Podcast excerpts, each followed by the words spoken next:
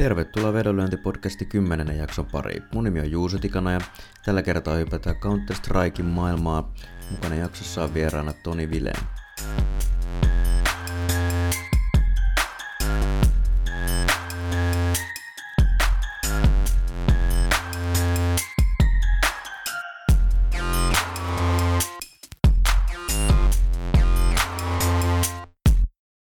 Jees, eli tervetuloa vedonlyöntipodcastiin. Katsotaan nyt sitten kymmenes, kymmenes jakso ja tällä kertaa ollaan saatu Toni Vilen tänne vieraaksi kertomaan meille vähän e-sportseista. Haluatko Toni vähän esitellä ittees? Joo, kiitos kutsusta vaan. Nyt vihdoin pääsin tänne, piti viime vuoden puolella jo tehdä tämä, mutta nyt tähän sopii tähän hyvin tähän korona-aikaan tulla tänne. Eli tota, kolmekymmentäkaksi vuotta, Helsinki, nimi Toni Vilen. Ja jos vähän taustoja, niin on kauppatieteiden maisteri, kaksituhattaviisitoista vuosimallia Helsingin kauppakorkeakoulu ja samaa vuosikurssia podcast-isännän kanssa. Joo. Ja tota, sitten on tullut siinä opiskeluaikoina noin seitsemän vuoden ajan tuli nettipokeria tai pokeria yleisesti pelattua päätulonlähteenä ja sitten opiskelujen jälkeen ollut, tota, eli kaksituhattaviisitoista lopussa, niin sen jälkeen ollut tuolla finanssialalla riskimallinnuksen, riskimallinnuksen parissa työskennellyt. Ja tota, vedonlyönti on aina ollut mukana tässä elämässä siinä pokerin ohella, mutta ei siis millään tavalla niin kuin ammattimaisella tavalla. Että vasta sitten kaksituhattaviisitoista aikana tosiaan tämän podcastin pääaiheen pariin, eli eSportsiin ja tarkemmin C S G O:hun, eli Counter Strike Global Offensivein pariin. Ja, eli nyt on tota, päälle neljä vuotta, neljä ja puoli vuotta aktiivisesti C S-vedonlyöntiä tullut harrastettua vähän niin kuin tämmöisenä toisena ammattina jopa nykyään. Että aluksi semmoisena lisätulonlähteenä, mutta nyt se on vähän ollut jo vähän ammattimaisemmalla tasolla tässä viime ajat. Joo, eli aika paljon kaiken näköistä tuommoista niinku riskejä ja todennäköisyyksiä epävarmuuden kanssa on tullut pelailtua tässä jo Joo, toista vuosikymmentä niin sanotusti. Joo, kyllä. Jees. Joo, me tosissaan ollaan, ollaan opiskelukavereita silloin aikanaan ja nyt täällä sosiaalisessa mediassa vedonlyönnin kautta törmättiin uudestaan niin sanotusti. Ja heipä siinä, sä tosissaan sanoit, että sä enimmäkseen tuota C S lyöt siitä vetoa ja tota, tämähän nyt sinänsä aika ajankohtainen aihe, koska se alkaa olla vähän niin kuin only game in town, koska mitään muuta urheilua ei, no sanotaanko nyt Euroopassa juurikaan harrasteta, eikä Pohjois-Amerikassa, mitkä on varmaan ne vedonlyönnin yleisimmät markkinapaikat, niin tota, ilmeisesti nyt kuitenkin nämä e-sportsit pyörii aika, aika hyvin koronasta huolimatta.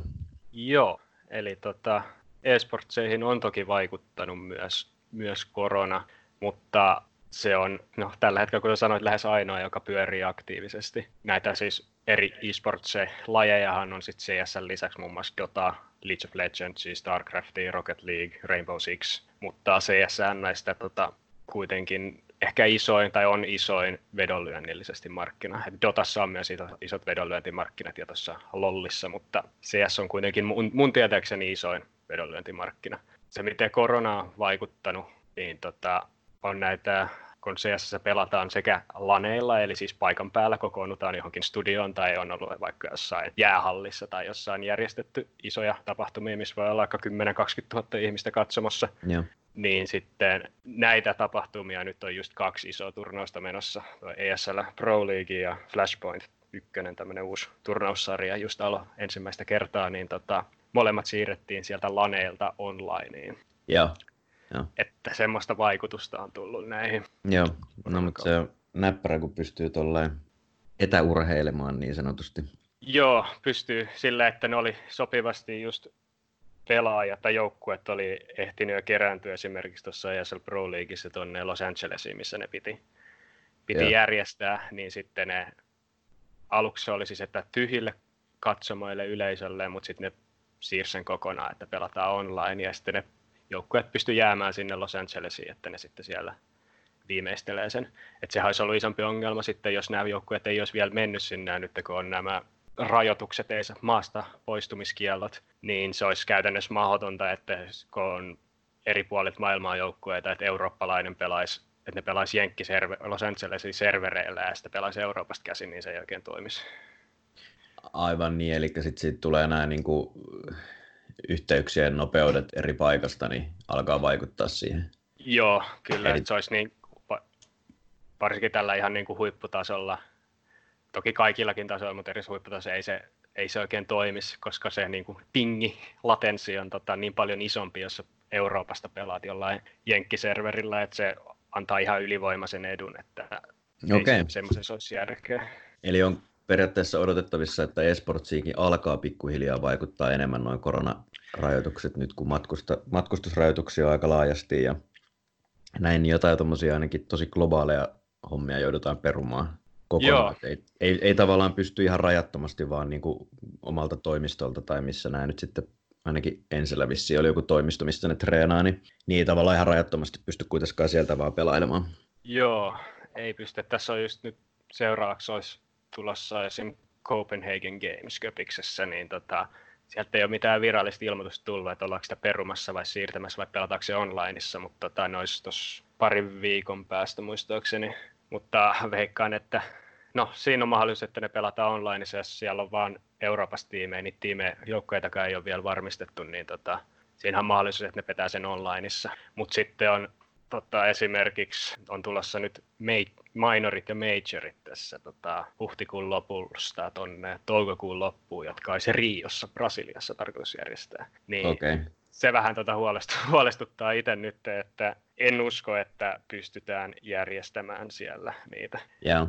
Että tota, siis tuossahan on niin kuin noin minorit, minorit on ensin, no niin kuin majoreiden yhteydessä, että siellä on niin kuin kaikkien maanosien omat minorit on neljä minori, on E U, Amerikka, Aasia ja sitten S I S, eli C I S, Commonwealth Independent States, eli vanhat mm. neuvostoliittomaat, niin se on ihan yksi tekijä, joka ei varmaan, tämmöinen ero muihin urheilulajeihin, että S I S, S I S-käsitettä ei varmaan ole muissa kuin niin, e-sportsissa, että joo, niillä on ihan omat tota, karsinnat ja muitakin turna, turnauksia, yeah. Mutta tota, tosiaan, että jos ei sinne pääse matkustaa, vaikka pääsisikin, niin ei varmaan aika moni peruu tai turnausjärjestäjä todennäköisesti peruu ne, että, että ne minoritkin olisi tarkoitus olla siellä ensin huhtikuun lopulla, huhtikuun lopulla ja sitten niistä karsii tietty määrä joukkueita sinne itse majoreille ja osa joukkueista on niin kuin jo viime majoreiden perusteella ansainnut paikkansa jo sinne. Että periaatteessa, kun ne nyt kaikki on vielä kotona, niin ja kun nämä on maanosittain nämä minorit, niin ne vois pelata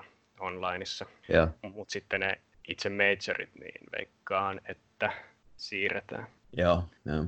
Joo, ja siis se voi olla, että vaikka sinne Rioon pääsisi, niin tavallaan, että pääseekö sieltä enää kotiin ja niin, niin, niin, sekin. Se voi olla, että aika, aika harva sinne lähtisikään. Niin, siellä, siellä mä en tiedä, onko vielä iskenyt se kovat, että tässä just jos vedetään kuukausi eteenpäin, tai kuusi viikkoa, kahdeksan viikkoa, niin tota, siellä voi olla koronahulabalot menossa. Joo, joo, totta. Joo, okei. No se oli itse asiassa uutta tietoa. Mä jotenkin ajattelin, että niitä pystyttäisiin paremmin niin kuin pelailemaan tolleen onlineina ja, ja tota, et jatkossa tavallaan kaikki niin kuin ihan, ihan business as usual, mutta ei se, ei se ihan kuitenkaan niin, mutta varmasti siis just noita jotain tommosia, miten se nyt sitten sanotaan, niin kuin, että varmaan just noin minorit voidaan ehkä vetää ja voisi sitten kuvitella, että sitten kun noita muita turnauksia perutaan, että sitten nämä jengit kuitenkin osallistuisi tai järjestäisi sitten jotain niin kuin muuten tavallaan sitten tavallaan, että jos tuommoiset globaalit eventit perutaan, niin sitten tavallaan tulee tämmöisiä niin kuin lokaaleja omia uusia turnauksia ehkä tai jotain. Joo, itse asiassa just, just oliko eilen vai mitä, julkaistiin tota hashtag Home Sweet Home -turnaussarja. Okei. Okay. Jossa on tota, siellä on nyt jo kolme joukkuetta, ihan niin kuin hyvän tason joukkuetta julkaistu, että siinä on kolmesataakaksikymmentä tonnia price poolissa, yhteen se kestää kahdeksan viikkoa ja aina tämmöisiä yksittäisiä turnauksia. Et se on tota, tälleen vedonlyön kannalta erinomainen uutinen, eli tulee paljon pelattavaa vielä. Ja noihin vielä lisää tuohon äskeiseen, että ei pelaa eri servereiltä enää, että se eikö onnistu, niin tuossa oli itse asiassa just minor-karsinnoissa, kun sinnekin on sitten omat karsinnat ollut aikaisemmin, yeah. Niin oli lähi, Lähi-idän karsinta, josta sitten voittaja pääsi tänne Aasian minor-lan-turnaukseen, niin siellä tosiaan, kun porukka oli osittain jossain Arabiemiraateissa, Israelissa ja jossain Pakistanissa ja muualla, mm. niin siellä oli niin kuin vähän ongelmia noiden tota servereiden ja noiden yhteyksien kanssa, että siellä ne lopulta joutui pelaamaan silleen, ne pelasi on best of three, eli pelataan paras kolmesta, mm. niin että ne pelas ne kaksi ekaa mappia sille aina toisen serverillä ja sitten toisen serverillä, eli sai niin kuin aina toinen sai hyödyn ja sitten kolmas muistaakseni vissiin arvottiin. Okei. Okay. Jotain, mutta toi, toi menee vähän, vähän semmoiseksi pelleiliksi, että en, en niin. usko, että majorit alkaa vetää tuommoista. Mutta taas vedonlyöjälle tuossa oli ihan hauskoja, hauskoja tilanteita, kun seurasi tätä livenä, niin että se ei ole mitään markkinoiden niin kertoimet käyttäytyy siinä. Yeah. Että takia on, jos myöhemmin tuossa puhutaan vielä jotain, että miten niin kuin, jotain menetelmiä, niin tuommoiset niin erikoistapahtumat on selkeästi tämmöinen yksi osa, mitä voi käyttää hyväkseen, mistä voi löytää valoita e-sports-vedonlyönnissä, yeah. että, että tulee tämmöisiä erikoisuuksia, mutta ne on vaan niin kuin yksi osa. Että se menee vähän lähemmäs sitten tämmöiseen ehkä päivätreidaamistyyliseen, eli yeah. jotain löydät, jotain informaatiota ennen muita ja nopea reagointia. Joo, ja mulle tuli siis heti ensimmäisenä, mä rupesin kanssa miettimään, että oliko nämä vedonlyönnin kohteena nämä kaikki matsit, oli. Mistä puhuit, että joo, oli. Tosissaan hyviä, hyviä paikkoja siinä voi olla. Joo, ja näissä on hyvä se, että tota, kun ei näistä tule mitään virallista infoa, että missä nämä nyt pelataan. Server, niin. Niin serveri on, että sun pitää oikeasti vaan, voit löytää Twitteristä tai sitten ihan sitä matsistriimiä katsomalla tai jostain ihan satunnaisista paikoista voit saada niin kuin sen infon, että missä nyt pelataan ja sitten voit hyödyntää sitä markkinoilla nopeampi kuin muut. Pieni nousi sitten varmaan on, mikä sitten kannattaa sitten tuommoiskin just ottaa huomioon, että ehkä jotain niin kuin sisäpiiritietoa sitten voi olla, että siis silleen vaan, että jos miettii niin kuin just, että noi kaikki pelaajathan on jotka tota, pelaa siellä niin kuin ammattilaiset, niin ne on kuitenkin aika semmoista vedonlyöntifirmojen kohdeyleisöä, että vaikka en tarkoita, että itse välttämättä pelaa, mutta varmaan aika paljon se, että voi sitten jotain kavereille tulla jotain vinkkejä, että, että nyt muuten toimitaan tälleen näin, ja sieltä ehkä sitten saa, joku saattaa saada sen tiedon ekana niin sanotusti, että, että just jos tulee jossain tuommoisissa erikoistilanteissa niin kuin tavallaan vähän väärään suuntaan tuntuvia kerroinliikkeitä, niin pitäisi olla tarkkanakin, en tiedä. Joo, se on, se on kyllä ihan mahdollista, että tuommoista, tai siis varmasti tapahtuu tuota. Yeah. Mutta tosiaan sitten myös se, että ammattilaiset, jos me puhutaan näistä Lähi-idän joukkueista tämmöisistä, niin se ammattimaisuustaso ei välttämättä ole muutenkaan ihan korkeata, että siellä on vielä ehkä suurempi riski tämmöiselle kolluusiolle ja muille. Niin, niin. niin eli tavallaan tarkoitat sitä, että ne niinku, tavallaan ei, ei niinku just esimerkiksi tienaa niin paljon pelaamalla rahaa, että sitten niinku tommonen. Mm, siis joo, se on ihan mahdollista. Sinänsä se ei nyt liittynyt tähän tota, yhteysongelmiin ja tämmöisiin tietoihin, mutta se ah, on... okei, okay. niin, niin okei, okay. joo, joo, mä taisin. Siis sillä yleisesti, että tämmöisissä kun pelataan vähän alemman tason matseja, niin niissä on tämmöisiä elementtejä niin, mukana. Niin, okei, okay. joo. Eli ne kerroinliikkeet ei ole aina vaan, että joku saa tietoa toista ennen, vaan siinä tai muutakin taustalla, mutta ehkä ei mennä tässä podcastissa siihen. Joo, miten tota, ihan on hyvin vaihteleva kokoisia käytännössä noin markkinat, jos puhutaan niinku tolleen Pinnaclen tai jonkun pörssin limiteistä, niin tota, eikö se ole vähän silleen, että jossain Counter Strikeissakin voi, no nyt esimerkiksi kun tota, ei oikein juuri muuta pelata, niin siellä on ilmeisesti ollut aika kovia vaihtoja, mitä on mitä on seuraillut jotain pörsseissäkin. Ja tota, sitten taas vastaavasti niin voi olla jotain noita pienempiä matseja, mitkä on tosi pienillä limiteillä ja sitten taas tosi isoilla. Siis tarkoitan tavallaan sitä, että kyllä se on niin jalkapallo vaikka, niin ei siellä M M-kisat ja Champions League nyt on sillä aika isoilla limiteillä, mutta sitten tavallaan niissä ei kuitenkaan niin kuin, on niin älytöntä eroa, että johonkin Veikkausliigaakin saa kuitenkin jotain tonneja sisään, kun taas sitten niinku, jos katsoo jotain noita pienempiä C S-turnauksia, niissä on tosi pienet ja sitten taas joihinkin menee niinku enemmän kuin Valioliigaan. Joo, se vaihtelee tosi paljon, että tota, just näissä isoimmissa turnauksissa ja majoreissa ja muut E S L Pro Leagueissa ja muissa, niin näissä on muistaakseni Pinnaclellakin jotain kolmekymmentä neljäkymmentä tonnin limiittejä ollut jossain finaali, semifinaalipeleissä. Joo. Ja tota, mut sitten tosiaan näissä alemmissa, alemman tasoissa matseissa on tota, usein ne, tai ne avaa ainakin siihen perus se minilimiitti, mikä se on joku yhdeksänkymmentä Pinnaclella suunnilleen. Mutta sitten kun tulee volyymi sisään, niin aina pikkuhiljaa nostaa niitä. Että kyllä noihin niinku ihan alemman tason matseihinkin saa niinku satoja euroja sisään. Joo. Ja Veikkauksella sitten tietty on myös jotkut ne omat kohdekohtaiset tai merkkikohtaiset limiitit. Yeah. Ja sitten saattaa yeah. toki avata ne uudestaan samoihinkin kertoihin, mistä voit löydä uudet lisää. Tämä on se, niin kuin noissa alemman tason matseissa, sitten vähän semmoista kertoimien tai, miten nyt sanoisi, limit, li, vähän jahtaamista tai semmoista työn, yeah. työn takana, että saa niihin oikeasti sisään. Et mä, mä en yleensä niin kuin hirveän ajoissa lyö, jollei ne ole just näitä isoja turnauksia, joihin saa sisään. Et mä odottelen sitten vähän lähemmäs, että onko siellä pelattavaa. Ja yeah. että sen takia mulla on esimerkiksi just sit, kun olen aloittanut niin kuin pieni, hyvin pienillä panoksilla, mutta tota, niin. silloin sai kaiken mahdollisen sisään kaikkialla, niin volyymi niin kuin vetomääräällisestikin oli niin kuin huomattavasti isompi kuin mitä se mulla tällä hetkellä on. Joo, joo. Niinhän se yleensä käy. Homma vaikeutuu sit siitä, kun tai sanotaanko näin, että vedonlyönnissähän nyt yleisestikin oli sitten mikä tahansa laji, niin tonnin kasvattaminen kymppitonnia on aika paljon helpompi homma kuin kymppitonnin sataan tonniin. Että tota, joo, se on. No niin kuin, jees. No mites toi markkina sitten yleisesti? Se on aika nuori markkina ja siellä tuntuu, että välillä just on vähän ihmeellistäkin kerroliikettä. Onko siinä sun mielestä mitään niinku semmoista selkeää, selkeää juttua, että, että tota niin kuin, tavallaan vaikka, että sanotaanko nyt, että, että se markkina olisi tosi skarppi niin kuin alussa ja sitten lähtisi, saattaisi tulla jossain vaiheessa viihderahaa vai onko se niin kuin ihan, ihan randomia vai onko se jotenkin selkeästi johdonmukainen koko ajan, että tavallaan mitä isommat limiitit, niin aina tulee fiksumpi markkina vai oletko tota mitenkään miettinyt? Joo, kyllä mä sanoisin, että se on niin kuin closing, closing lineit on huomattavasti tehokkaammat kuin avauslineit. Yeah.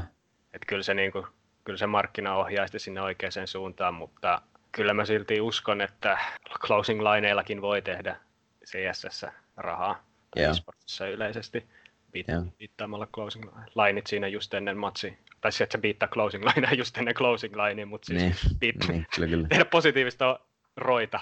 Mutta siis ihan niin kuin sinänsähän pohjimmiltaan niin esportsi samat vedonlyönnin lainalaisuudet sielläkin pätee. Eri tapahtumia yeah. todennäköisesti ynnäytyy sataan molemmissa kaikissa. Että mä sanoisin, että tuossa varmaan tuossa avaus- ja päätöskertomia erotukset on suurempia esportsissa kuin jossain vaikka pää, pääsarjafutiksessa jossain valioliigassa. Niin, niin, niin, niin. Ja se, että se liikkuu sitten vähän niin kuin heiluu sekä ylös että alas nopeammin. Toki ne limiitit vaikuttaa, jos ne on pienet, niin sieltä kun lyö yhden maxbetin, niin se pudottaa, pudottaa kertoimia kaksi pilkku viisi kaksi pilkku kaksi suoraan tyyliin. Yeah. Että ne tota, tosi aktiivisesti liikkuu siellä, eikä ole niin kuin semmoista, on nuori markkina, niin ei ole, ei ole oikeita, miten, oikeita kertoimia. Vaikea, vaikea, vaikea sanoa, että miten, tota, mikä on se lopullisesti edes oikea kerroin tai oikea todennäköisyys asialle. Mm. Että on, mielipiteitä on monia ja on paljon just viihde, viihdepelaajia C S S varsinkin. Sanoisin, että jos vertaa perinteisiin lajeihin, niin tota, se vedonlyönti on jotenkin ehkä siinä C S S silleen niin tosi, tosi kiinni siinä, että tuntuu, että kaikki fanit ja kaikki, jotka seuraa, niin lyö myös vetoa siitä toisin kuin jossain futiksessa. Yeah. Ja ei sillä, että ei sille... futiksessa löisi vetoa ihmiset, mutta silleen su- prosenttiosuudet siitä koko niin, niin. massasta. Kyllä, kyllä. Ja eikö, se ollut, eikö siinä tavallaan ole jotenkin... Varmaan osittain voi olla, että tuo kulttuurikin tulee siitä, kun eikö se ollut joku semmoinen, että niissä pystyi niillä jollain, mä en oikein nyt ihan hirveästi tiedä tästä C S S:stä, mutta niillä jollain välineillä tai jollain... Skineillä. Asulta. Niin, eikö joku tämmöinen juttu ollut joskus? Joo, niitä oli, tota, niitä oli paljon ja siellä oli paljon niinku just alaikäisiä, yeah. kuulemma alaikäisiä gämbläämässä siellä ja siis ne oli tosiaan voi olla niinku satojen tai... ilmeisesti jopa tuhansia euroja arvoisia jotkut skinit. Yeah. Ja sitten se toimi niin kuin silleen vedonlyöntipörssinä. Näitä oli paljon näitä tämmöisiä skini-vedonlyöntipaikkoja. Ne otti tosi isoja summia siitä välistä, että ne teki aika hyvin paljon rahaa nämä itse firmat. Ah, niin, jotka... Joo, siis ne oli jo älyttömiä, että ne ottaa just joku kolmekymmentä prosenttia välistä tai jotain tämmöistä. Jos se skinin niin kuin mark... arvo on tuhat tai sata euroa, niin sitten sen sai niin kuin myytyä seitsemälläkympillä. Yeah. Että ne otti eka, niin kuin, ne teki myös sitä, että ne niin kuin, tarjosi niitä kertoimia, jos ne otti niin kuin, tosi ison marginaalin, ja sitten ne ilmeisesti osti myös itse niitä skinejä, ja sitten niitä ne otti just sen joku kolmekymmentä pinnaa tai jotain välistä. Okay. Ja, tota, mutta sitten näähän jossain vaiheessa niitä niin kuin suljettiin just vissiin näiden alaikäisten vedonlyönnin takia ja muutenkin, mutta on niitä kuulemma edelleen olemassa. Mä en ole siis itse ikinä omistanut yhtään skiniä, niin mä en yeah. tiedä sen tarkemmin muuta kuin mitä on kuullut ja lukenut. Joo, mitäs muuten sun tota, itsellä toi sun pelihistoriaa? Että... Joo, se tota, piti tuossa alussa, alussa sanoa, mutta unohtui. Niin, tota, mm. Jos nyt, niin siis mä oon itse C S:ää ihan niin, kuin, mä oon niin originaali kuin voi olla. Eli mä oon itse asiassa ensimmäistä kertaa C S, muistaakseni beta vitosta, eli ennen kuin se olisi julkaistu. Pelannut joskus, olisiko vuosi yhdeksänkymmentäyhdeksän tai jotain kaksituhatta, kaverilla, kaverilla yeah. pelannut beta vitosta. Ja sitten kun se julkaistiin, C S:hän oli Half-Lifein tämmöinen lisä, lisäosa, niin se C S yksi piste nolla julkaistiin silloin joskus kaksituhatta ja silloin painettiin viisikymmentäkuusi koo modeemilla, yeah. modeemilla netissä C S. Ja sitten mä pelasin pitkälle. mitähän mä olin silloin joskus, olisi varmaan kuudennen luokalla silloin, ja sitten pelasin pitkälle niin kuin tota yksi piste kuusi versiota, joka on se ehkä moneen mielestä kaikkien paras versio C S:ssä, niin pelasin sitä varmaan johonkin lukio, lukion tokalle, ekalle, kolmannelle asti, siihen, siihen asti, kunnes sitten pokeriosta tota elämää, yeah. että se sitten syrjäytti sen. Yeah. Ja tota, olin ihan ok silloin joskus parhaimpina aikoina, ihan ok-tason pelaaja Suomessa, siis en mitenkään hyvä, mutta siis pelasin ihan, ihan hyvi, hy, hyvissä ränkeissä, olin silloin, pelattiin tämmöistä clan-basea, niin siellä oltiin kaksi, kolme, kolme, neljä, neljä tämmöisissä läddereissä ykkösenä parhaimmillaan, mutta se ei tainnut olla enää clan-basen kulta-aikaa, no. mutta kuitenkin ihan hyvän tason pelaaja olin. Joo, joo. Ok. Joo. Joo, se on vähän... Mä oon ite jonkun verran tota, tälleen Glory Hunter-meiningissä joskus katsellut noita jotain ensin pelejä ja muuta, ja sinänsä se niin vaikuttaa ihan mielenkiintoiselta, mutta kun mä en ole ikinä pelannut no, tämmöisistä räiskintäpeleistä niin sanotusti, niin mä oon pelannut vaan oikeastaan Doomia ja Nuke Nukem kolme D-tä, ja, ja, tota, ja sitten ainoa peli, mitä mä oon nyt pelannut tässä, niin kuin, no vois sanoa kyllä varmaan, että tällä vuosituhannella, niin on, se taitaa kyllä olla viime vuoden Viime vuosituhannen puolelta toi Heroes, Heroes kolme, joka sitten on taas hyvin, hyvin erilainen peli, niin mä en niin silleen ihan hirveästi oikein ymmärrä tuosta Counter Strikeista. Niin... Joo, no sullehan niin, voisi... Se on Heroes... jotenkin vaikea lähteä niin edes miettimään, että mitä tässä niin pitäisi miettiä, tai niin katsoa, että jos lähtisit sitä niin tutkimaan enemmänkin. Joo, sullehan voisi sitten sopia Heroes ja tuommoista, niin sullehan voisi sitten Dota tai Lolli sopia paremmin. No joo, mutta en mä... pelejä. Mä... Mä kerran yritin katsoa sitä, muistaakseni sitä Lolia, mulla oli joku veto siihen ja siinä oli joku iso, iso turnaus silloin, mutta se, mä, mä, mä, mä en jaksa katsoa sitä matsia edes loppuun. Jotenkin se oli, se oli vielä niin kuin epäselvempää, että Counter Strike on silleen mun mielestä niin kuitenkin aika, aika nopeasti sisäistettävissä ja ymmärrettävissä, niin kuin, että mitä siinä tapahtuu. Se suosiohan, tai onkin siinä, että se on niin kuin kuka vaan voi periaatteessa katsoa sitä ja siihen pääsee mukaan helposti. Et yksinkertaiset säännöt, toiset hyökkää ja toiset puolustaa ja sitten ammutaan toisia, läntetään ja pudotaan pommia.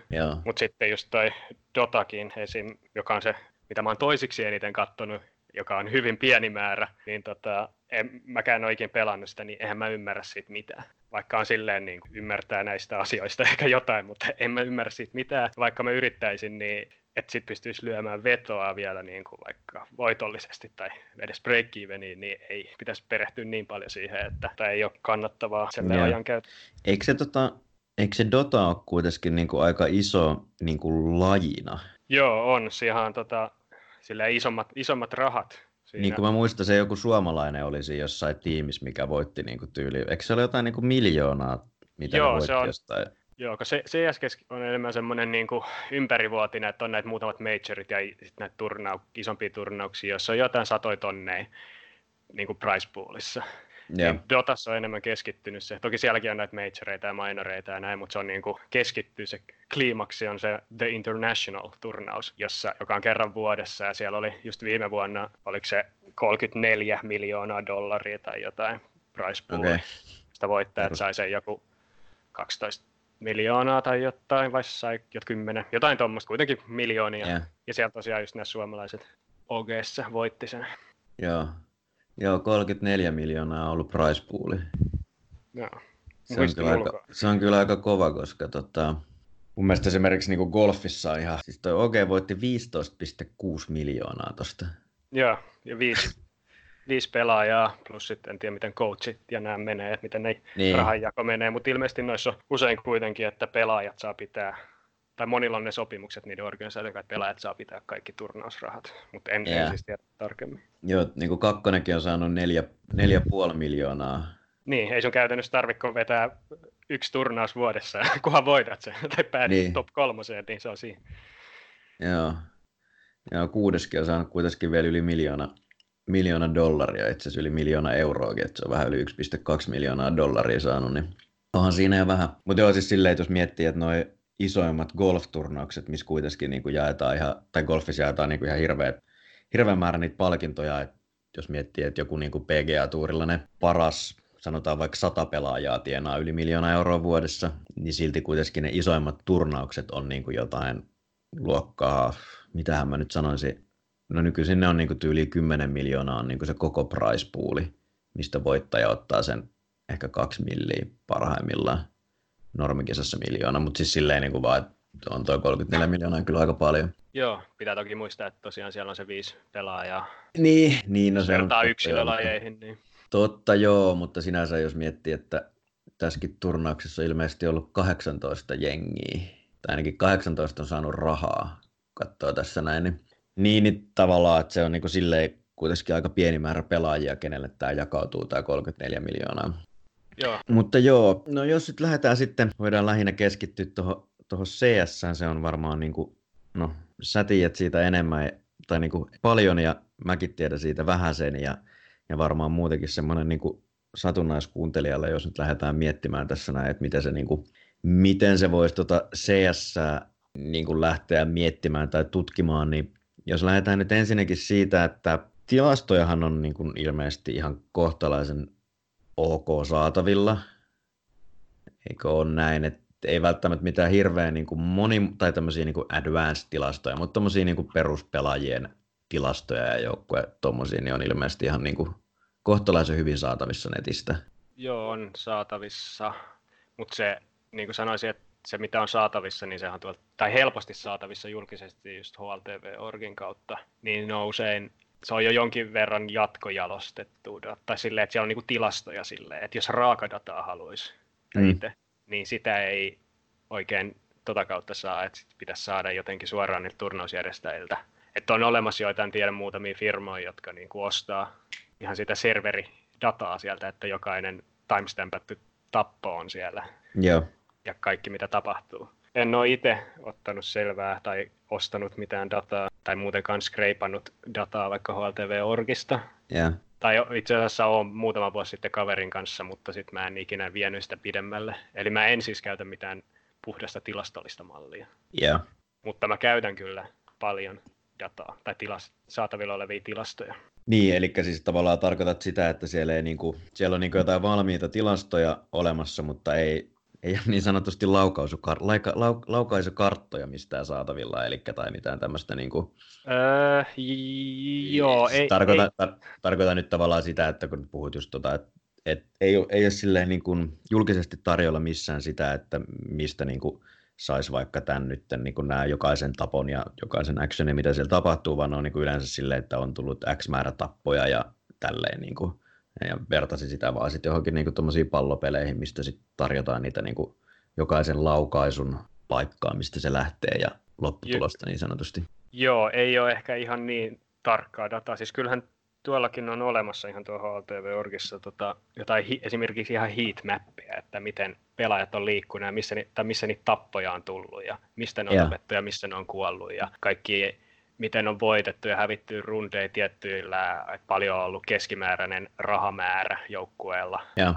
kun C S on siis tämä rahasysteemi, että miten ostetaan näitä aseita ja muita. Ja sitten jotain tämmöisiä tilastoja, että miten pistoolikierrosten voitot, että onko voittanut pistoolikierroksia, kummalla puoliskolla, onko terroristi vai C T, counter-terroristipuolella voittanut niitä ja tämmöisiä valmiitti prosentteja, että paljonko näitä on. Ja sitten joku ehkä, jos nyt yhden, yhden tämmöisen helposti saatava tilasto, mitä kannattaa ehkä katsoa niin kuin first killit, että ensimmäiset tapot kierroksen, että se on varmaan paras semmoinen helpoin yksittäinen, joka avaa vähän enemmän, kun se ihan vaan katsoo, että paljon matsi päättynyt.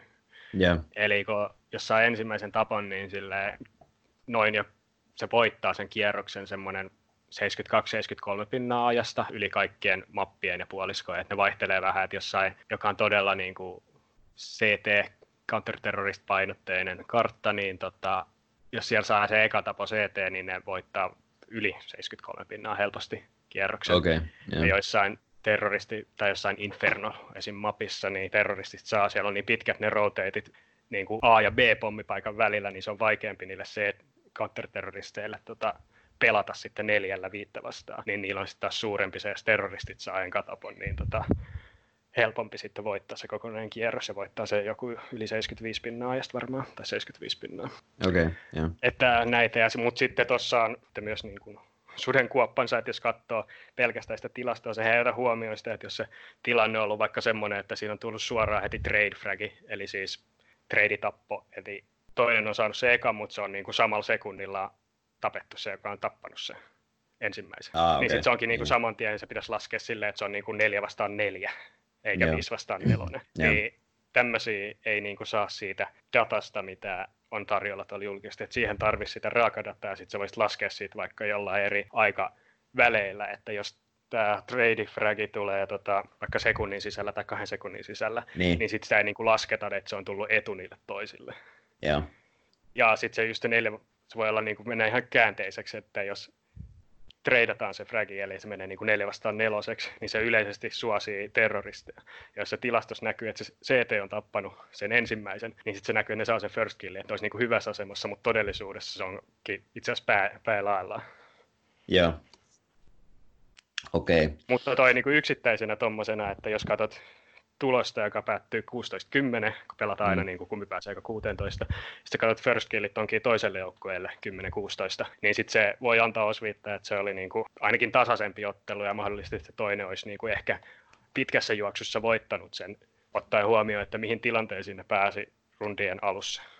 Joo. Eli se on vähän niin kuin ex, ei, ei niin hyvä kuin X-goalsi tota, tietenkään jossain niin. Kutiksessa tai lätkässä, mutta se on parempi, mun mielestä parempi kuin esimerkiksi joku peruslaukaukset tai pallonhallinta, kulmapotkut tai jotain tämmöistä. Yeah. Äh, eli voiko tästä nyt sitten, mä olin siis just kysymässä sitä, että sä oot tota, mallinnushommissa niin päivätöikseen, niin tota, silti et kuitenkaan varsinaisesti niin mallinna, vaan hyödynnät sit muuten tilastoja tälleen vähän niin kuin, ja se nyt voisi sanoa tälleen manu- manuaalisesti, niin tota... Onko tässä just se syy sitten tavallaan, että se data, data, mitä sieltä saa, niin sitä pitäisi tavallaan, jotta siitä voisi oikeasti jonkun mallin rakentaa, automaattisen mallin, niin sitten tavallaan sen takia, että sitä pitäisi kuitenkin muokata niin paljon, niin te ei ole tavallaan järkeä. Se on just näin, eli siis voi tehdä mallin, mutta sitten sitä tota, just se, että sitä pitäisi muokata niin paljon, on niin paljon erityistilanteita, joita pitää ottaa huomioon ja mitä ei sitten pystyisi niinku puhtaasti sitten datasta saada yeah. tekemään tämmöistä matemaattista-tilastollista mallia. Mutta toi on ensimmäinen kysymys, mikä yleensä kaikki, jotka tietää, että missä mä oon, mitä mä teen päivätyökseni, että mä oon mm. mallintaja, mutta sitten mulla ei käydä kuitenkaan mallia tässä. Yeah. Että vielähän siis suunnilleen samanlaisia menetelmiä, logistisia regressioita sun muita sielläkin käytetään, että samahan voi käyttää vaikka vedonlyöntimallinnuksessa. Niin, kyllä, kyllä. Mutta sitten toinen asia siihen niin kuin tilastollisen mallin tekemiseen, niin on tämmöistä, mikä on niin kuin eroavaisuus ehkä eSportsissa tai C S:ssä tarkemmin ottaen, ja perinteisissä lajeissa on se niin kuin datan vanheneminen. Eli kun tämä on nuori, nuori laji, nuori vedonlyöntikohde, niin tässä lajissa tulee niin paljon muutoksia koko ajan, ja sitten vaan data niin kuin vanhenee aika nopeasti. Että jos sä vuosi, käyttäisit vuosi sitten tapahtuneita asioita tai matseja datassa, mm. data, dataa hyväksi, niin tota, se voi olla jo liian vanhaa. Et tässä on, tulee koko ajan näitä kaikkia erikois, ihan sääntömuutoksia, jotain kierrosaikaa pidennetään tai lyhennetään. Sitten on kaikki näihin aseisiin liittyviä muutoksia, että mikä on, jotain parannetaan, jotain heikennetään, niiden hintaa lasketaan tai nostetaan. Nämä niin kuin vaikuttaa kaikkea. Sitten tulee näitä kartta, kartta tota, muutoksia, eli kun C S:ssä on koko ajan seitsemän karttaa aktiivisessa kierrossa. Joo. Sitten on pari, jotka on niin kuin vaihtopenkillä. Ja tota, sitten näitä aina välillä, voisi sanoa silleen, että ehkä kerran vuodessa joku kartta aina otetaan pois sieltä aktiivisesta ja sitten paranneltu uusi, uusi versio siitä kartasta, to, jostain toisesta kartasta otetaan tilalle. Joo. Ja se vaikuttaa ihan suoraan niin kuin joukkueiden, joukkueiden tota, ö, tasoon. Tai näihin voimasuhteisiin voi vaikuttaa, että esimerkiksi joku kartta voi olla jonkun joukkueen tämmöinen N S-perma-bänni, eli kun tässä yeah. on tämmöinen vote-systeemi, että mitä karttoja pelataan, että saa poistaa jonkun ja sitten valitaan vuorotellen, niin tota, jos semmoinen kartta lähtee pois, joka on jonkun perma-bänni, niin se on niin kuin heti lottovoitto niille, että niiden ne ei joudu sitä pelaa enää ollenkaan ja sitten ne voi bänniä jonkun toisiksi huonoimman kartan niitä. Joo. Yeah. Toki niiden pitää sitten se uusi kartta opetella niin kuin alusta uudestaan, niin kuin esim. Tämmöinen joukkueen Navi, Navi, niiden permabänni Cash tota, poistettiin, niin sitten sieltä tuli Vertigo ja tota, ne päätti suoraan, että ne ei pelaa sitä Vertigoakaan ollenkaan, niin, niin se vaan permabänni muuttui niille, niille, niille ei niin kuin muuttunut mikään siinä. Äh. Mutta sitten monet otti sen käyttöön, sitten joitain se niinku hyödyttää, joitain se heikentää, ja se on analyysin kohde sitten, että kenellä se näin on, ja kuka oppii sen uuden, uuden kartan niinku nopeiten. Joo. Että tämmöiset meta, meta-asiat muuttuu koko ajan. Joo. Onko niinku ymmärtänyt sitä, että sen oikein, että jos ei nyt lasketa niinku sellaista jotain ihan perus, perus niinku tasoa, pelaajien perustasoa, niinku tämmöinen ihan perus, perustaso, jos ei sitä lasketa, niin tavallaan nuo kartta, karttavalinnat ja pännimiset, niin on tavallaan se ehkä se kaikista isoin tavallaan semmoinen selkeä erikoistilanne ja niiden niin kuin tavallaan tutkiminen, että miten, miten nyt tämä joukkue on pelannut tässä kartassa ja näin. Niin semmoinen niin kuin selkeä tavallaan lähtökohta, mistä ehkä kannattaa lähteä analyysiä tekemään. Joo, eli kannattaa tai itsellä on siis semmoiset niin kuin jokaiselle joukkueelle käytännössä jokaiseen karttaan semmoiset voimaluvut. Joo. Että tota, niitä päivittelee sitä mukaan, kun on aihetta, mutta siis kann- kannattaa tosiaan olla, että tiedostat jokaisen joukkueen, jokaisen kartan vahvuuden, ja sitten sä pystyt myös aika hyvin ennustamaan niitä etukäteen, että miten se vote tulee menemään. Yeah. Sä tiedät, mitä tykkää pelata, ja siitä voi suoraan joku joukkue saada tota paremman niin kuin edun moneylineen niin, niin. ihan suoraan, että jos niillä sopivasti tietää, että se on vastustaan permabänni, joku sun muutenkin huono mappi, niin sun ei kannata ekana bänniä sitä, vaan sä bännit jonkun vastustajan hyvän mapin siihen, vaikka kun sä tiedät, että ei kuitenkaan pelaa sitä. Yeah.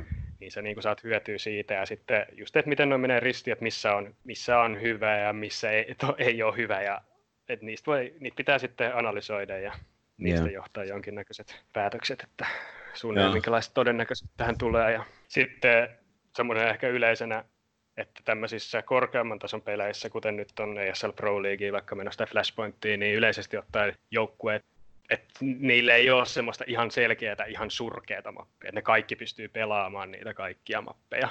Yeah. Ja ne ei ole niin erikoistunut tietty, että niissä on eroja, mutta ne ei ole niin isoja, että tota sitten, jos mennään alemmalle tasolle, jota pelataan niin kuin paljon onlineissa, niin siellä voi olla semmoisia, että jotkut joukkueet on, että ne osaa just oikeasti yhden tai kaksi mappia pelata. Yeah. Että et sitten voi esimerkiksi lyödä niitä, tota, niiden karttoihin, tiety, riippuu siis tietysti kertoimista ja miljoonasta muusta asiasta, mutta mm. tälleen yleistettynä, että niiden hyvää mappia, missä ne on ainoa hyvä ja sitten muuten sitä vastustajaa, tai miten se nyt, miten nyt yeah. meneekään, mutta siis tälleen yleisesti. Okei. Okay. Mites sitten, niin kun, jos mennään sitten noihin, sä varmaan katsot aika paljon noita matseja, että tota, onko se niin kun sun mielestä se tärkein homma niin sanotusti? Ainakin se, mitä mä, mä teen, niin kyllä se vaatii aika paljon niiden matsien katsomista, yeah. että niistä saa paljon enemmän irti kuin saatavilla olevista tilastoista. Yeah. Ja just se tilastojen tai datan vanheneminen on niin kuin ongelma. Siis, yeah. että tulee hyvin paljon katsottua, en tietenkään kaikkea voi katsoa, mutta katson niin paljon kuin voi, siis saa paljon paremman kuvan niistä joukkojen vahvuuksista. Ja että yeah. mä sanoisin, että esports-vedonlyön työ on niin kuin aika työintensiivistä. Joo. Miten tota, pystyykö niitä matseja katsoa jälkikäteen? Joo. Ö, jos joku on, jos siihen löytyy striimi ja se on niin kuin ladattu, ladattu sinne. Tota, niin, mutta tavallaan, että kaikkihan niin kuin käytännössä noi vähäkään isommat matsit striimataan. Joo. Niin, niin, niin tavallaan ne, ne löytyy jälkeenpäin, kyllä. Jälkeenpäin sitten X päivää sieltä, joo. Ja mä mietin vasta, että kun tietyllä tapaa vähän samanlaillahan niin kuin vaikka moni jalkapallovedonlyöjä katsoo niitä, niitä matseja ja kerää sieltä sitten käsin sen, sen X G:n. Joo, itsekin tulee katsottua niitä jonkun verran, mutta siis taas aika, aikaan rajoitteena, että yeah. varsinkin kun on tota, tekee muitakin hommia kuin tätä, niin yeah. ei pysty niin paljon kuin voisi, että jos olisi se kahdeksan tuntia päivässä enemmän aikaa, niin yeah. sitten olisi enemmän aikaa. Mutta siis kyllä katon jälkeenpäin erityisesti niitä, mistä mulla on ollut jotain vetoja. Joo. En mä kaikki Australian alasarjojen matseja kato jälkeenpäin. Lyöt sä niinku käytännössä vetoa ihan kaikista turnauksista? Joo, eli tota, mä lyön ihan kaikista ja mä seuraan kaikkia. Eli siis, tää on jakautunut aika paljon silleen maan osittain, että on niinku just E U, N A, North-Amerikkaa, sitten Etelä-Amerikkaa, Australia tai Oseania ja Aasia. Ja Afri- Afrikassakin vähän pelataan Etelä-Afrikassa, mutta tota, öö, joo, lyön kaikista ja kaiken tasoisista. Se, että paljonko niistä on niin kuin, niistä ihan, ihan, ihan heikkopa tasoisista, että paljon niistä on oikeasti jotain tilastoja tarjolla ja paljon niitä oikeasti se otoskoko, että paljon, ne, paljon niistä löytyy niin kuin pelattuja matseja, niin on hyvin pieni. Yeah. Mutta kyllä mä silleen pääasiassa tunnen, kai tiedän kaikki pelaajat ihan niin kuin huonoiltakin tasoilta. Okei. Okay. Ja silleen, että mä pystyn, se on enemmän sitten menee semmoista oikeasti, niin kuin, että siinä on vaihteluvälit niin kuin jossain arvioissa aika suuret. Yeah. Ja näissä on niin kuin, mikä yksi niin kuin, me, vois sanoa sit menetelmä, mitä mä käytän usein, niin on tota, varsinkin jos on joku LAN, tai voi olla onlainkin turnaussarja esimerkiksi jossain Aasiassa, siellä on monesti semmoisia tosi niin kuin tuntemattomia, että perus esports-fani ei ole ikinä kuullutkaan niistä joukkueista, mm. niin katsoo niitä ensimmäisiä pelejä. Yeah. Ja voi, et ei nämä Pinnaclekaan tai muutkaan, niin kuin, jotka ne heittää sinne arvauksena, että kun ekat kertoimet ja sitten markkina liikuttelee niitä, niin eihän niin kuin kukaan oikeasti tiedä, että mm. kovinkaan tarkkaan, että kuinka, mitkä ne tasoerot niissä on. Mutta sitten sä voit katsomaan niitä matseja, niin sä voit huomaa, että no oikeasti, niin kuin, jos on joku mappi, niin kuin kierroshandicappi mapissa voi olla vaikka kolme ja puoli jossain pelissä, ihan tuntemattomista. Katot sitä ekaa karttaa, tai jos se on best of one, pelata vain yksi kartta, niin sä voit niin kuin, ihan sillä sun asiantuntijan nähdä, että nämä on niin kuin aivan pummeja nämä toiset. Yeah. Että tota, no oikeasti niin kuin tämä handicappi olisi joku kahdeksan puoli. Ja sitten sä, näissä on monesti kuitenkin matsi, niin kuin kertoimet on auki myös niihin seuraaviin peleihin koko ajan. Ah, ja, se, niin. ja se yksi tota, C S-erikoisuus on silleen, että saattaa samana päivänä olla niin kuin pari, kolme, neljä, viiskin peliä yhdellä joukkueella nähnyt parhaimmillaan. Okei. Okay. Että ne saattaa pelaa montaa niin kuin online-turnausta vaikka käynnissä samaan aikaan. Ja sitten niillä on oikeasti niin kuin viisi tuntia putkea yhden tunnin best of one-pelejä.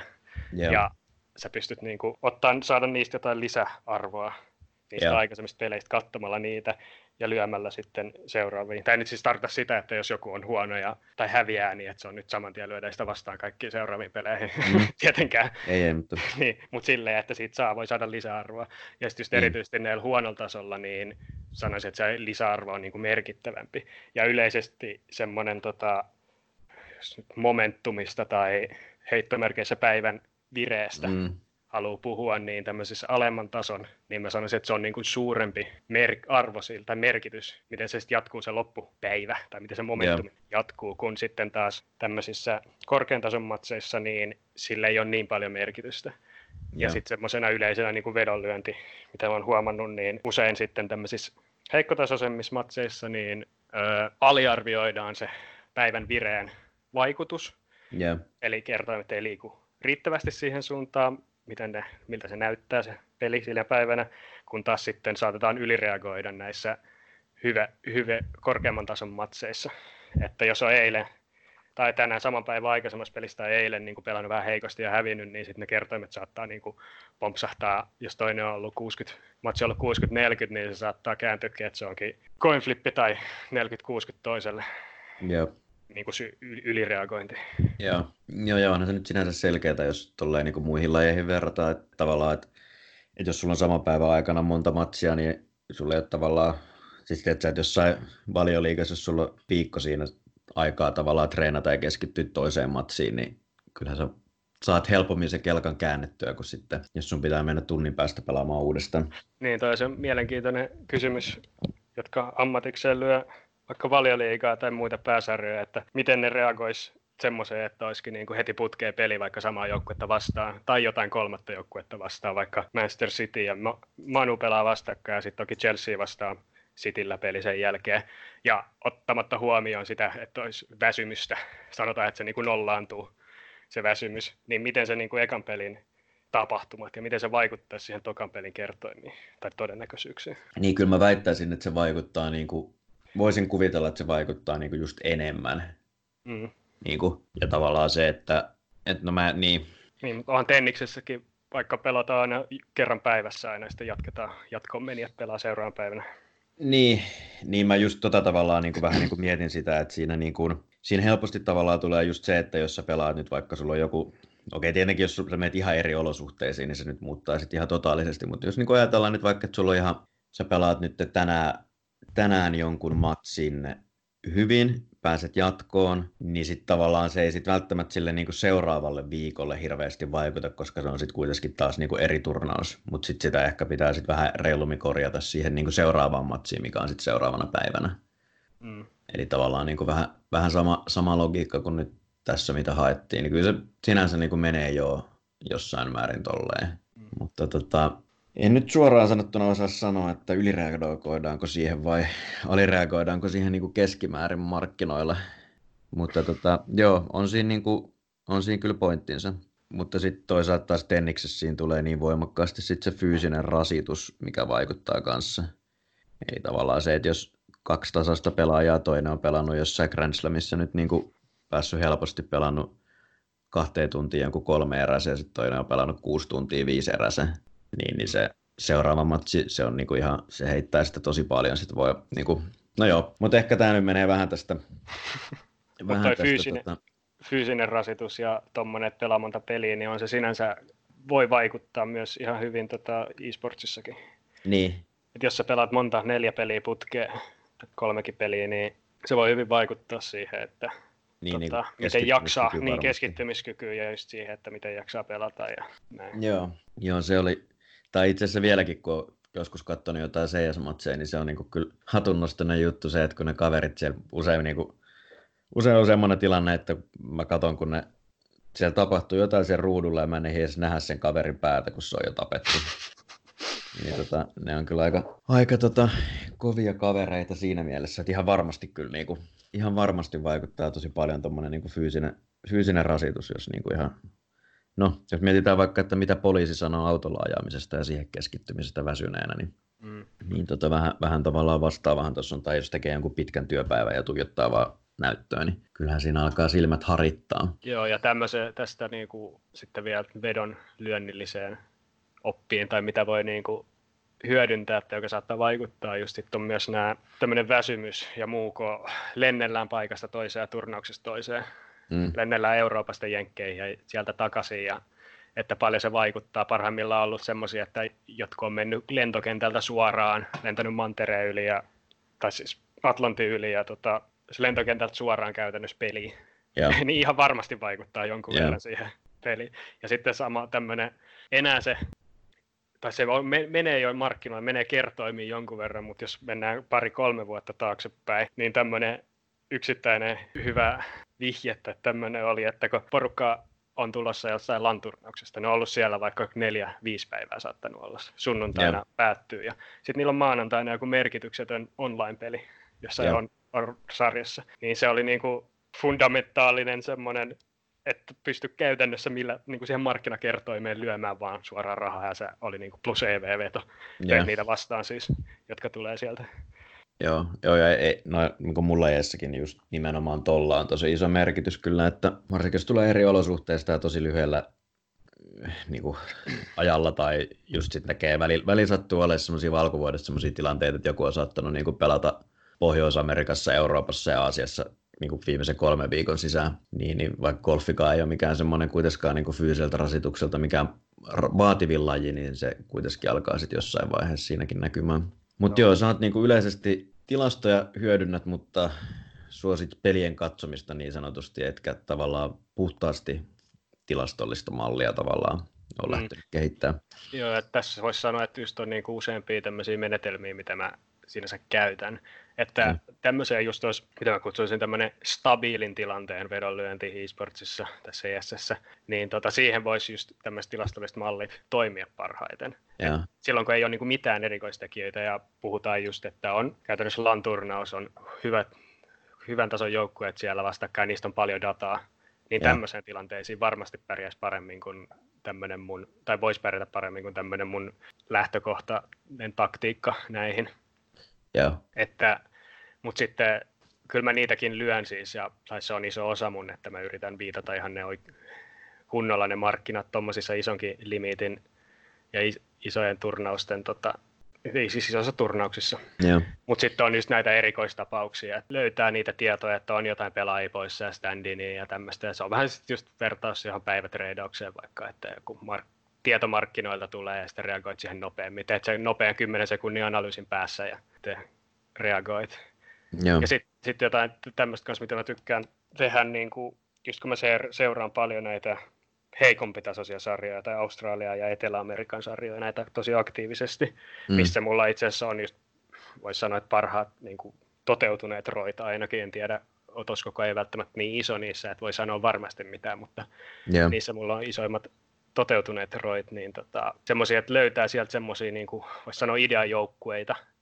Ja. Eli ne oikeasti on oikeasti pelaa paremmin kuin mitä ne tulokset on ollut, ja sitten ne pelaa siellä vaikka jossain Brasiliassa, Etelä-Amerikassa jotain sarjoja, niin ne on siellä aliarvostettu, ja sitten niin kuin ratsastat niiden, niiden, niillä, ja sitten tota, ne karsiutuu sieltä jonnekin parempiin turnaussarjoihin, laneille, ja ne on sielläkin, ne tulee tuntemattomina sinne.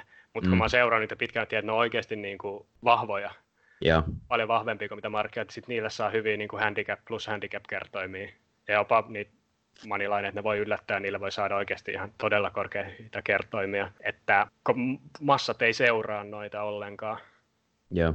Ja sitten tota, tästä paras ehkä tarina on toi Furia, brasilialainen joukkue, joka nousi just niitä, mä pelasin pitkään siellä niiden omassa sarjassa, ja sitten ne on noussut sieltä, ja ne teki se hirmu runin, kun ne nousi sieltä jostain, en tiedä missä ne oli, jossain satasen paikka tai kahdeksankymmentä, kuusikymmentä paikkeilla maailmanlistalla, ja ne nousi sieltä tota, viidenneksi parhaimmillaan. Ihan okay. semmoinen aika tuntematon, tuntematon joukkue, että tota, niillä mä ratsastin, ratsastin aika pitkään niiden mukana. Ja yeah. siitä aasinsiltana, tota, mulla välillä rönsyilee vähän nämä ajatukset, niin mä ei, hypin, ei, hypin, hypin toiseen. Niin siihen Furian nousuun liittyy myös tämmöinen metamuutos just näistä aseista, että siellä muutettiin kahden aseen tämmöisen tarkkuuskivään, rynnäkkökivääriin hintoja, laskettiin. Kukaan ei käyttänyt niitä aikaisemmin. Niitä laskettiin vähän niitä hintoja, että sit niitä pystyisi ostamaan eli tilanteissa. Yeah. Sitten tota, kukaan ei käyttänyt niitä, tai lähes kukaan ei käyttänyt niitä aikaisemmin. Sitten niillä ei tehty siis mitään muut muutoksia, kun ne oli vähän halpaa. Sitten yhtäkkiä huomattiin, että kaikki alkoi käyttää niitä, ja ne oli, ne oli niinku vähän ylivoimaisia ne aseet.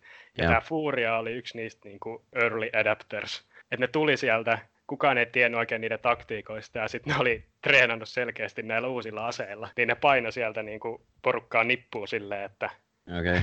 että, että se oli niinku osa sitä niiden tätä hyvää ruunia, että just tämmöiset metamuutokset, koko itse peli vaikuttaa, mutta sitten kun porukka alkoi pikkuhiljaa, kun ne sit pelasi jatkuvasti näitä paremman tasoisia pelejä, niin sai niinku Counter Strategies niitä vastaan, pystyi pelasi paremmin, ja sitten ne itsekin otti nämä uudet aseet, tai halvennetut, alennetut aseet, tota, käyttöönsä, niin sitten niiden ei enää ollutkaan enää niin hyvä kuin mitä tota, ne oli, tai niin tasoero ei ollut enää niin iso, tai että ne ei ollut niin hyviä suhteessa muihin enää. Ja siinä vaiheessa mä sitten käännyinkin jossain vaiheessa niin kuin nega, markkinaan suhteen negatiiviseksi niitä vastaan, kun niillä ker- markkinoilla tuli vähän mun mielestä jäljessä siihen niiden hyvyyteen ja siihen uuden, uusien taktiikoiden ja siihen asemetaan. Tuli vähän myöhässä. Mutta sitten kun ne alkoi, sitten meni taas mun mielestä yli jossain vaiheessa silloin, just kun ne nousi sinne ränkkiin vitoseen ja muuhun, niistä mä aloin pelaa oikeastaan enemmänkin niitä vastaan. Yeah. Ja nyt tällä hetkellä mä oon aika neutraali niitä kohtaa. Joo, ihan, ihan mielenkiintoista kyllä. Miten sä sanoisit semmoinen kysymys sitten vielä, että jos nyt mietitään tälle, että aika paljon tulee tuommoista niinku muutosta ja muutosta ja tuommoista, niin mitkä sitten on niinku parhaat tavallaan uutislähteet? Onko se niinku se, mä tiedän itse se H L T V, H L T V piste org, kohan se taitaa olla, niin tota, miten muuten niinku käytät sä paljon jotain muita tuommoisia niinku uutislähteitä, mistä seuraat jotain sosiaalista mediaa, sä mainitsitkin, ja, ja sitten nämä nää, tota, nää ihan, ihan matsien striimit, mutta onko jotain muita hyviä tuommoisia niinku nettisivuja, vastaavaa, mitä kannattaisi seurata? Mä en ihan hirveästi, siis tuon H L T V:n lisäksi, tai H L T V ja sitten yksittäisten joukkueiden tai pelaajien Twitter-tilien lisäksi, niin en käytä oikeastaan muita uutislähteitä. Toki Discordissa sitten on tota, näitä eri kanavia, joissa on jotain, voi saada jotain lisätietoa jostain.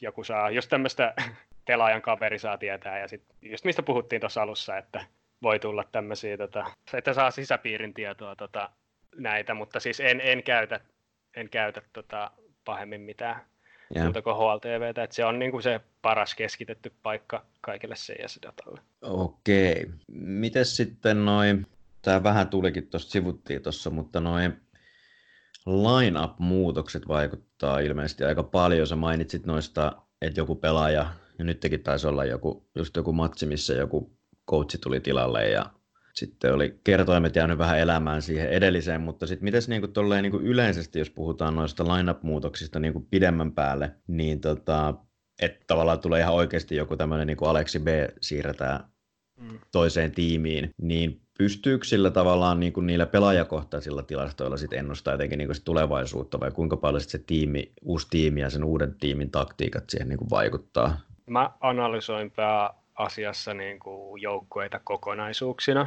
Yeah. Mut, ja sitten näissä vaan tämmöisissä erityistapauksissa tota, se, että kuka siellä on, lyhyt, jos on lyhytaikainen standi, niin kuka se on, miten se sopii siihen joukkueeseen ja näin, kuka sieltä on lähtenyt pois. Sitten näissä tämmöisissä niin kuin pysyvissä muutoksissa, niin joo, niissäkin teen analyysiä, että miten se mun mielestä sopii siihen joukkueeseen, kuka se on, mitä paikkaa ns se pelaa, mitä pelipaikkaa, onko se in-game leaderi vai onko se entry fraggeri vai, vai support-pelaaja vai mikä se on. Yeah. Että yritän ana- analysoida sitä ja just jotkut, ehkä jotkut I G L-muutokset, just Aleksi B tai jotkut mitkä tahansa I G L, niin ne on ehkä ne isoimmat muutokset, sanoisin, että arvostan aika korkealle I G L:iä.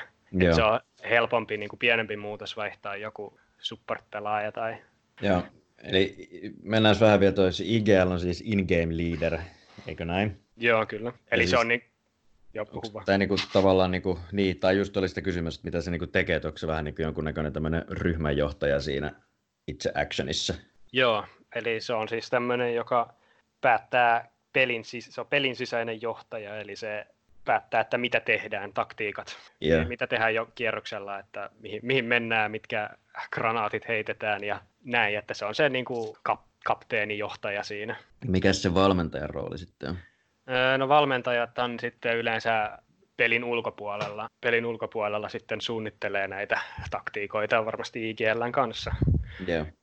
Toki joillain on myös, tässä, eri, tässä on vähän niin kuin eri rooleissa jotkut coachit, coachit on, että jotkuhan niin kuin hyvin silleen aktiivisesti, jos Lanelle ei katsoo, niin ne on noissa aikalisissa mukana siellä, puhuu aktiivisesti niille, että mitä tehdään ja ohjastaa ja sitten jotkut on semmoisia tsemppaavia, jotka huutaa vaan siellä taustalla, että jee, yeah. niin, niin, tota, niin, kann, semmoisia kannustajia. Mental, mental niin, coach. Niin pelin aikana kyllä ne sitten niin kuin pelin ulkopuolella varmasti on tota, siis niin kuin myös ta- taktisempia. Yeah. Mä en siis tarkemmin tiedä tuosta, mä en ole ikinä ollut niin kuin itse tämmöisessä coach-skenessä, että siitä pitäisi kysyä sitten tar- joltain ihan oikealta, oikealta coachilta ja pelaajilta.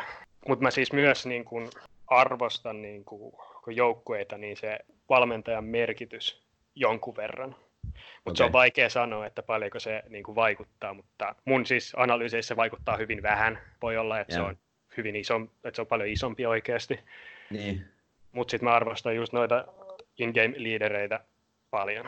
Niin, mutta noissa ei varmaan niinku, kun jostain, jossain jalkapallossa on semmoisia niinku pitkän linjan valmentajia, niin, niin niistä on varmaan niinku helppo sanoa, että kuka on niinku hyvä valmentaja ja kuka ei ole niin hyvä valmentaja. Mutta sitten tavallaan, että jos näillä on vaan siitä yhdestä tiimistä kokemusta, varmaan suurimmalla osalla valmentajista, niin, niin sitten se voi olla aika vaikea, vaikea arvioida. Tai en mä tiedä, valmentajat muuttuuko se niin paljon kuin...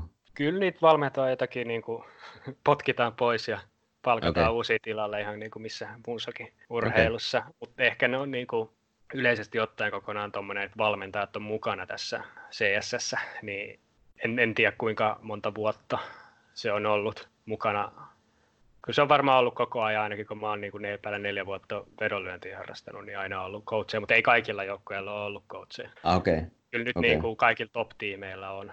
Mutta tota, aikoinaan ei ainakaan kaikilla edes ollut. Ja nämä coachithan on pääosin siis vanhoja pelaajia. Joo. Että ne sitten eläköityy. eläköityy. Ikä, ikä vastaan. Mm, se on siinä, menee siinä kahdessakymmenessäviidessä vuodessa se e-sports yeah. ikä. Yeah. Eläköidytään. No ei, kyllähän on noita muutamia kolmekymppisiäkin pelaajia vielä. Yeah. Ja miten sä, tiedätkö, miten tuommoinen reaktiokyky, se varmaan ehkä vähän nuorempana tavallaan, vai onko se vaan sitten ne, että ne, on, ne nuoret on niin paljon niinku pelannut suhteessa elämästään tai jotenkin. Niin, en tiedä. En tiedä yhtään, ihan mutuilu, mutuiluksi menee. En, ei ole mitään tietoa sinänsä, että, mutta voi olla, että siinä on jotain perää, että nuoremmilla reaktiokyky jne, ja että se ehkä se tuossa kolmekymmentä kohdalla heikkenee, en tiedä. Ja. Mutta tota, varmasti toi myös, että nuoremmat, jotka nyt on niin kuin siinä kahdeksantoista vuoden, niin ne on koko elämänsä niin kuin ollut tässä digiajassa, pelannut paljon pelejä ja näin. Niin, joo, okei. Okay. No mitäs tota, jos nyt tästä tälleen vähän niin kuin koetettaisiin summailla tätä hommaa kasaan, niin miten sä niin kuin lähtisit antamaan vaikka jollekin aloittelijalle, tai vaikka jos mä nyt haluaisin tässä aikani kuluksi, kun ei muutakaan urheilua ole, niin lähteä tota tutkimaan tota C S:ää. Miten sä summaisit tämän, tämän homman? No mä lähtisin Ihan siitä, että mä alkaisin perehtyä itse siihen lajiin ja siinä, mm. siinä ja sääntöihin, yeah. tota, koska se on vaikea, se on sen verran niin erikois, erikoista kuin että jalkapallo, sillä ei ole kaikki tietää valmiiksi säännöt, miten se menee, mutta yeah. sitten sun pitää olla jon, jonkinnäköinen pohja tai niin kuin kosketus siihen lajiin, eli siis ihan tota, kattaisin paljon pelejä ja ottaisin selville kaikki, että miten tämä homma toimii. Et ihan siitä mä lähtisin. No. Että tosiaan just, va- vaikka niin kuin aikaisemmin sanoinkin siitä Dotasta, että mä en y- ymmärrä siitä mitään, että mä en usko, että mun pitäisi ihan hirveän paljon tehdä töitä siihen, että mä saisin siitä sen verran irti, että pystyisin tai uskaltaisin lyödä siitä vetoa. Yeah. Siitä mä lähtisin, että mä tutustuisin itse lajiin. Yeah. Ja sitten tota, no, jos on tota ihan uusi, uusi vedo, vedonlyöjä, pystyy lyömään kaikkialla sivustoilla, niin muistaa, sit kannattaa hyödyntää ne kaikki softbookit, softbookit mm. läpi, että siellä on kerroin shoppailu, varsinkin just e-sportsissa on niin isot noin muutokset, niin sieltä niin pystyy shoppailemaan aika hyvin, kun ihan jos vaan katselee, että miten markkinakertoimet liikkuu, mutta se nyt ei ole pitkään ajan suunnitelmalla. Niin, suunnitelmalla. No joo, mutta kyllä siinä hyvin varmasti tosissaan pääsee liikkeelle ja oppii. Siinä on mun mielestä niin kuin ehkä tullut tässä podcast-sarjassa puhuttuukin siitä, mutta siinä on niinku se hyöty, että tavallaan oppii ymmärtämään sitä markkinaa tosi paljon paremmin, kuin mm-hmm. koluaa ne läpi. Ne, ne e-sportsit, mistä on sitten niinku paljon hyötyä mun mielestä sit siinä vaiheessa, kun ne bukkerivalikoima alkaa olemaan niinku laskettavissa yhden käden sormilla. No mitäs sitten, niinku, sä ennemminkin suosittelet sitten kuitenkin niinku tuommoista pelien. Osaat sanoa muuten yhtään, että miten, niinku, onko suurin osa, tietenkin tämä voi olla vaikea arvioida, mutta siis jos pitäisi arvata, niin onko suurin osa sun kaltaisia vedonlyöjiä vai onko sit sellaisia, no ehkä joku viiden vedonlyöjä ei välttämättä katso niitä tilastoja ollenkaan, että saattaa vaan katsoa jonkun edellisen pelin ja lätkästä sen mukaan mutulla jotain. Ja sitten tota, taas sitten, mutta onko noita niinku tommosia puhtaasti tilastollisia vedonlyöjiä, mitä luulet kuinka paljon? Mä en tiedä ainakaan yhtään, mutta kyllä varmasti semmoisia on.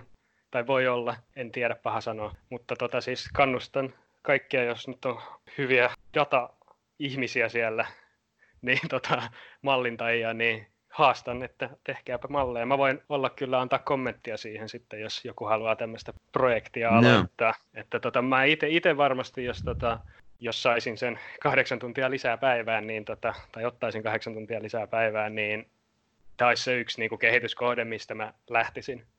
Yeah. Eli siihen tilastolliseen mallintamiseen tässä, mutta tähän mennessä tämä on niin kuin mun, mun menetelmät on riittänyt mulle, tuottanut yeah. hyviä tuloksia ja just se ajallinen, ajalliset haasteet. Joo, yeah. yeah.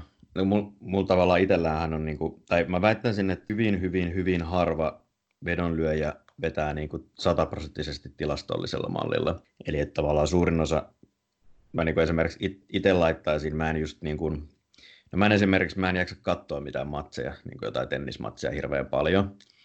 Ihan just taas niin kuin ajankäytöllisistä syistä, eli laittaa sen ajan sitten johonkin muuhun. Mutta taas, että mulla on niin kuin mallit, jotka laskee sitten niin kuin jonkun arvion, ja sitten mä vähän pyörittelen sitä läpi ja vilkasen niin kuin just esimerkiksi vilkasen jostain niin kuin edellisten otteluiden otteluraportit. Ja tavallaan sitä kautta niin kuin saatan sitten semmoista pientä, pientä mutusäätöistä niin kuin jotain asioita, mitä ei oikein niin kuin käytännön tasolla kykene ottamaan huomioon tuommoisessa mallissa. Niin sitten tavallaan ne tulee siitä, mulla, mulla on niin kuin siinä softassa semmoinen manuaalinen namiska, mitä sitten voi painaa jo, jompaa kumpaan suuntaan aina, miten, miten haluaa. Niin, niin tavallaan ehkä just joku tommoinen Tuommoinen niin varsinkin sit voisin kuvitella, tai itse nyt tässä mietin, että jos tässä aikaa olisi, niin voisi sitten ehkä just noihin isompiin, tavallaan niihin, niin kuin niihin top-tiimien matseihin. Niin joo, se on just se, mihin mä sanoin, että se olisi hyvä. Tilastollisesti lähteä kiinni. Ja joo, sit, suosittelen. Sit, sit, niin, ja sitten voisin just kuvitella, että kun ne liikkeet on niin isoja, että siellä tulee niin kuin väkisinkin ylireagointia aina välillä, niin sitten tavallaan, jos kykenee itse jollain tasolla löytää sen kultaisen keskitien sieltä tilastoista, niin vaikka sä välillä ootkin väärässä, niin sä kuitenkin löydät ne isoimmat virheet sieltä niin sanotusti sit niistä ylireagoinneista, koska se on selkeää, että kun siellä on ne limitit on niin pienet, ja kyllä se, se kaikissa lajeissa ne muutokset on ihan valtavan isoja Pinnaclella, jos sä löydät maksimit sinne pikkulimiteille, niin, niin tavallaan, että sit, siinä joka tapauksessa tulee isoja muutoksia, niin, kun, niin kyllä sieltä varmaan niin kun, vastapalloilemallakin löytyy, löytyy ja miksei sitten just tavallaan koko, tai siis se viiden vetojen määrähän on niin kuin varmasti niissä isoissa matseissa niin se kaikista isoin. Ja niin sillä voi olla sitten jotain vaikutuksia siellä myöhemmässäkin vaiheessa, varsinkin kun näissä ei varmaan niin kuin vielä hirveästi mitään syndikaattirahaa tai tuommoista ole, niin että siellä varmasti niin kuin on paljon ammattilaisia, jotka näistä, näistä lyö vetoa, mutta ei kuitenkaan sellaisia niin kuin ihan, tiedätkö, sellaisilla jollain satojen kilojen panoksilla vetäviä syndikaatteja löydy mistään. Niin. Joo, en usko. Tota, sitten yksi sellainen asia, mikä sitten pitää myös ottaa huomioon, vertaa johonkin pääsarjafutikseen tai jossain, että niissähän on palautusprosentit tai jotain yhdeksänkymmentäkuusi yhdeksänkymmentäkahdeksan, joo, eikö ole? Niin tota, C S:ssähän on niin kuin parhaat palautukset. Pinnaclella on se yhdeksänkymmentäviisi pilkku kaksi ja joo, sitten niillä on välillä niin kuin earlyissa ja sitten semmoisissa alemman tason matseissa, niin se on, tota, öö, mitäs se on, yhdeksänkymmentäkolme ja Veikkauksella esimerkiksi yhdeksänkymmentäkaksi pilkku neljä muistaakseni. Eli no, niin kuin sun pitää biitata isommalla marginaalilla sitten vielä, joo, markkinat. Okei, okay, okei. Okay. No joo, kyllähän se yhdeksänkymmentäkolme menee jo sitten vähän alemmaksi. Niin kuin, se on, se, se, siis joku niin kuin yksi pilkku kahdeksankymmentäkuusi tavallaan tasainen matsi molemmille. Voi olla jotain tommosia. Niin. Joo, siis se niin pinnan, jos on yksi pilkku yhdeksän nolla yhdeksän tasabuukissa on se yhdeksänkymmentäviisi pilkku kaksi ja sitten niillä on se yksi pilkku kahdeksansataakuusikymmentäyhdeksän. Joo. On se alempi ja sitten Veikkauksella on se, onko se yksi pilkku kahdeksankymmentäviisi tai jotain sinne päin, yksi pilkku kahdeksankymmentäkuusi. Joo, joo. Joo, ei sillä on kyllä ihan valtava merkitys kyllä tota, pienellä palautusprosentin muutoksella, että siihen, että minkä verran kohteita löytyy ja noin, mutta toisaalta jos Elo on markkinassa, niin ei sillä ole niin merkitystä sit sillä palautusprosentillakaan, mutta ja sitten Pinnaclellahan ne, ne muutokset menee sen mukaan, että miten, tota, mikä se palautusprosentti on myös, mm. eli että ne, ne ei käytännössä ikinä muuta niitä kertoimiin silleen, että sä voit lyödä itse kaksi kertaa ja ottaa niinku surerahaa. Joo, niinku, ei. Eli tota, et sit tavallaan se muutos voi olla sitä, muutos voi olla sitä isompi, mitä pienempi palautusprosentti on.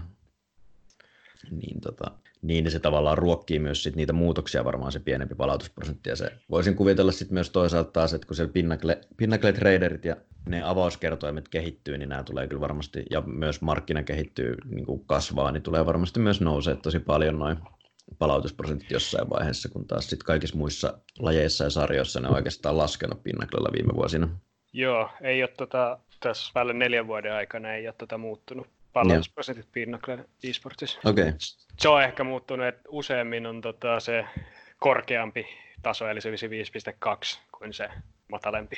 Joo, joo, okei. Se on ehkä, limiitit on noussut paljon, niin kuin, että tämmöisissä vähän niin kuin heikommissakin peleissä sitten just ennen tai heikompi tasoisissa peleissä, alemman tasoisissa, niin tota, ne limiitit on nykyään kuitenkin isommat kuin mitä ne oli aikaisemmin. Toki se johtuu siitä, että sieltä volyymiä tulee sinne sisään, niin ne sitten voi nostaa niitä tota, limiittejä kanssa. Joo. Yeah. Alettaisiko me sitten olemaan niinku valmiita tästä e-sportsien ihmeellisestä maailmasta? Ja... Joo, voisihan sitä olla.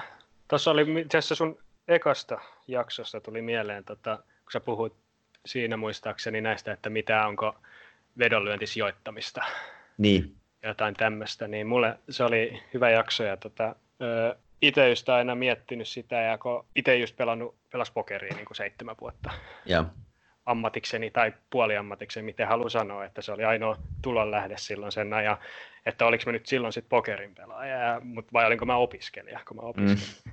Ja nyt mä oon mikä riskimallin, riskienhallinnan ammattilainen tai jotain, mutta mä myös yeah. harrastan niin kuin vedonlyöntiä aktiivisesti, että se on myös tärkeä tulonlähde. Yeah. Niin tota, tää, semmoinen hyvä, tota, että mun mielestä on niin kuin turhaa vähän niin kuin luokitella tai laittaakin lokeroihin, että ihmisillä on joku pakkomiele siihen, että pitää olla jossain lokerossa, että hän on nyt sijoittaja tai hän on jotain.